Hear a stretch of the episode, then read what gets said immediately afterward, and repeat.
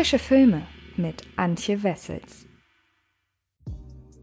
Hallo liebe Freds und herzlich willkommen zu einer neuen Folge des Frische Filme Podcasts. Und diese Woche starten sage und schreibe 24 Filme in den Kinos. Zugegeben, da sind auch einige Dokumentarfilme und ja, Arthouse-Filme dabei mit sehr, sehr geringen Kopienanzahlen und da sind sicherlich auch einige Filme drunter, von denen man jetzt sagt, hm, brauchen die unbedingt einen Kinostart, aber darüber möchte ich an dieser Stelle gar nicht urteilen. Letzten Endes, zehn Filme dieser Woche sind, glaube ich, ganz interessant für ein breites Publikum, unter anderem zum Beispiel auch Nomadland oder Judas and the Black Messiah, also Filme, die ja schon lange darauf warten, endlich in den Kinos gezeigt zu werden. Unter anderem, da verweise ich an dieser Stelle nochmal rasch auf die anderen Podcasts, spreche ich diese Woche über Conjuring 3 im Bann des Teufels und über Peter Hase 2. Zwei Filme, auf die ich mich sehr gefreut habe. Der eine davon ist hervorragend und der andere ist immerhin in Ordnung. Und in dieser Folge geht es nun um einen Animationsfilm, der, ich sag mal so,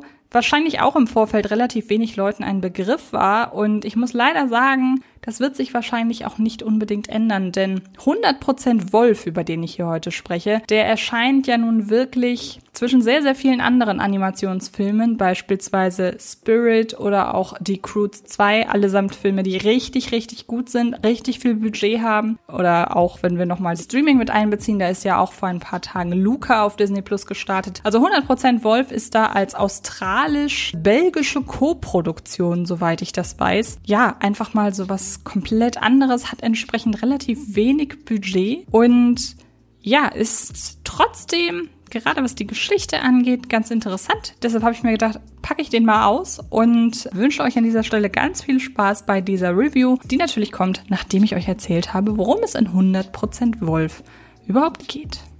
Freddy Lupin ist kein gewöhnlicher Junge, sondern stammt aus einer Familie stolzer Werwölfe.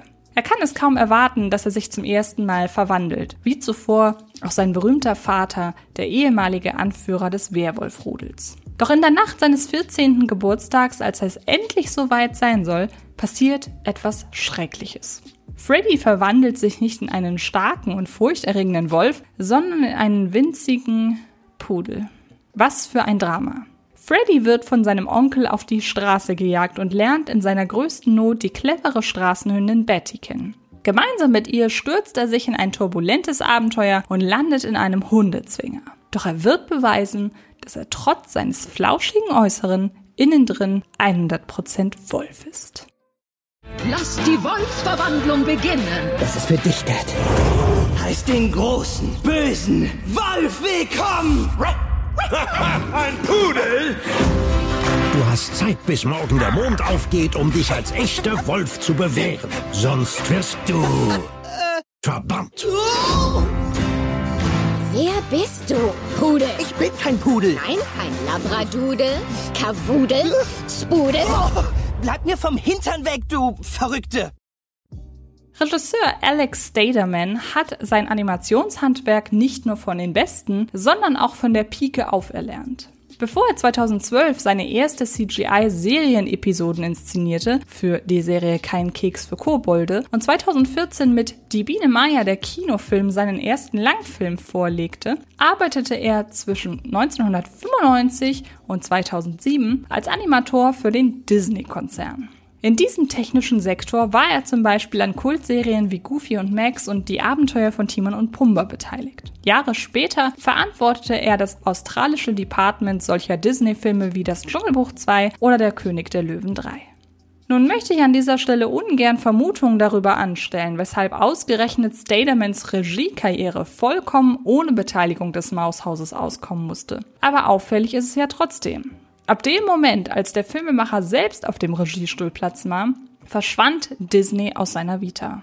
Leider haben diese Filme auch bis heute kaum für Aufsehen gesorgt. Im Anbetracht der zweifelhaften Neuinterpretation des Zeichentrickklassikers Die Biene Maya sogar eher im Gegenteil.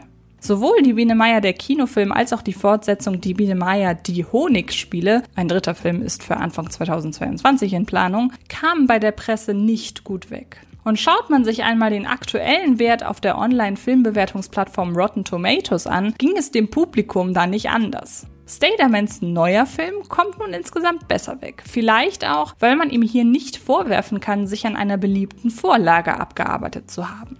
Und immerhin inhaltlich macht 100% Wolf eine weitaus bessere Figur. Der betont actiongeladene Auftakt von 100% Wolf katapultiert die vermutlich vor allem jungen ZuschauerInnen direkt ins Geschehen und erklärt die, gemessen an so ziemlich allen anderen für ein erwachsenes Publikum konzipierten Werwolf-Film, verdrehte Welt, in der wir uns befinden. In 100% Wolf sind die sich bei Mondschein in Wölfe verwandelnden Menschen Retter in geheimer Mission. Die erste Szene etwa zeigt ein brennendes Haus, aus dem der Vater des Protagonisten Freddy Lupin und seiner Rudelkameraden die darin eingesperrten Menschen befreien. Dass sich die Wölfe bei diesen Aktionen nicht zeigen dürfen, erschwert die ganze Sache.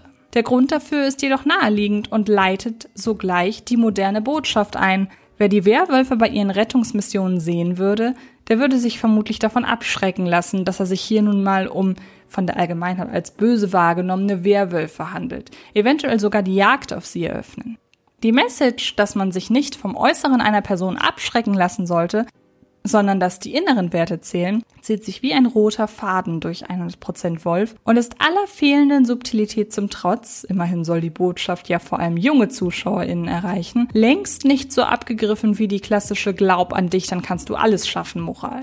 Es ist also weniger der Inhalt, der an der australisch-belgischen Koproduktion nicht überzeugt. Eine Erkenntnis, die den insgesamt so schwachen Gesamteindruck von 100% Wolf umso enttäuschender dastehen lässt. Denn vor allem die Inszenierung ist hier das Problem. Der für allzu kleine ZuschauerInnen noch deutlich zu aufregende Auftakt fasst nicht nur einen Teil der Botschaft direkt zusammen, wenn die Werwölfe allein aufgrund der menschlichen Vorurteile ihrem Tagwerk möglichst unsichtbar nachgehen müssen, er steht auch symptomatisch für die arg hektische Visualität, durch die 100% Wolf nie zur Ruhe kommt.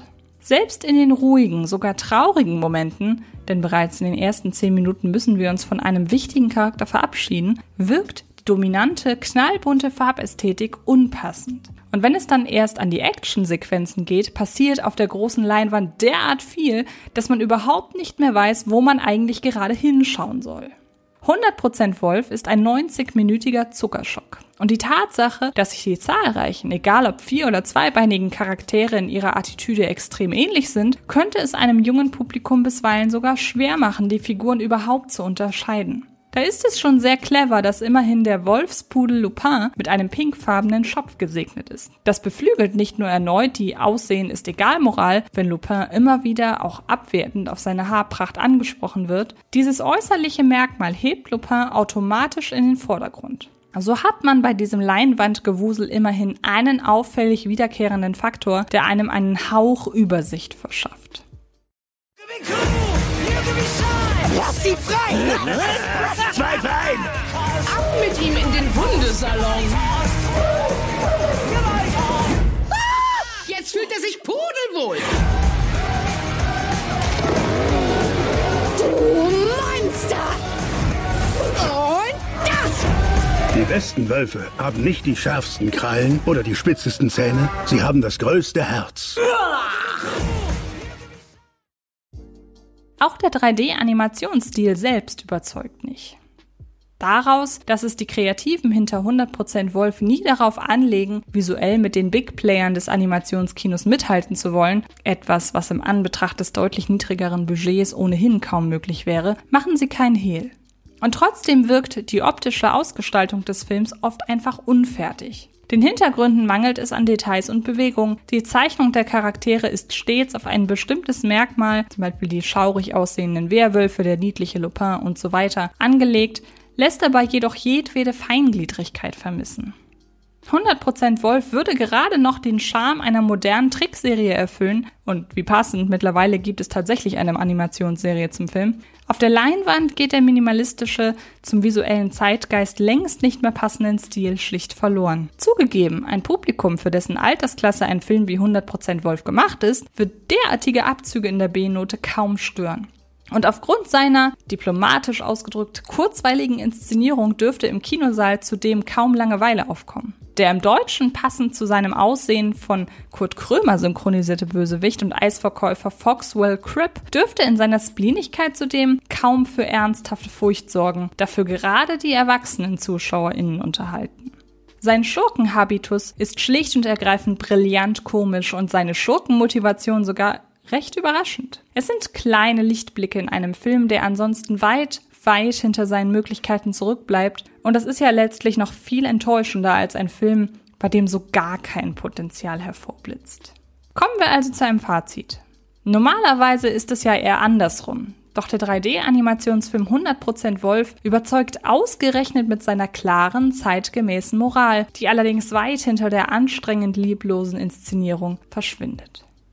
Und ihr könnt euch ab sofort selbst davon überzeugen, denn 100% Wolf ist ab dem 1. Juli in den deutschen Kinos zu sehen und ich würde ihn mal so grob für ein Publikum ab sechs Jahren empfehlen, glaube ich. Damit bin ich auch schon durch. Die Podcasts dieser Woche, die noch so anstehen, habe ich ja bereits zu Beginn empfohlen. Und ich verweise an dieser Stelle auch noch rasch auf mein neues Video auf dem Fred Carpet YouTube-Kanal. Da befasse ich mich diese Woche nämlich mit zehn gelungenen Reboots und bin sehr gespannt, was ihr dazu sagt. Wie gesagt, vielen, vielen Dank fürs Zuhören und dann hören oder sehen wir uns in den nächsten Tagen garantiert irgendwo im Internet. Macht es gut und bis bald.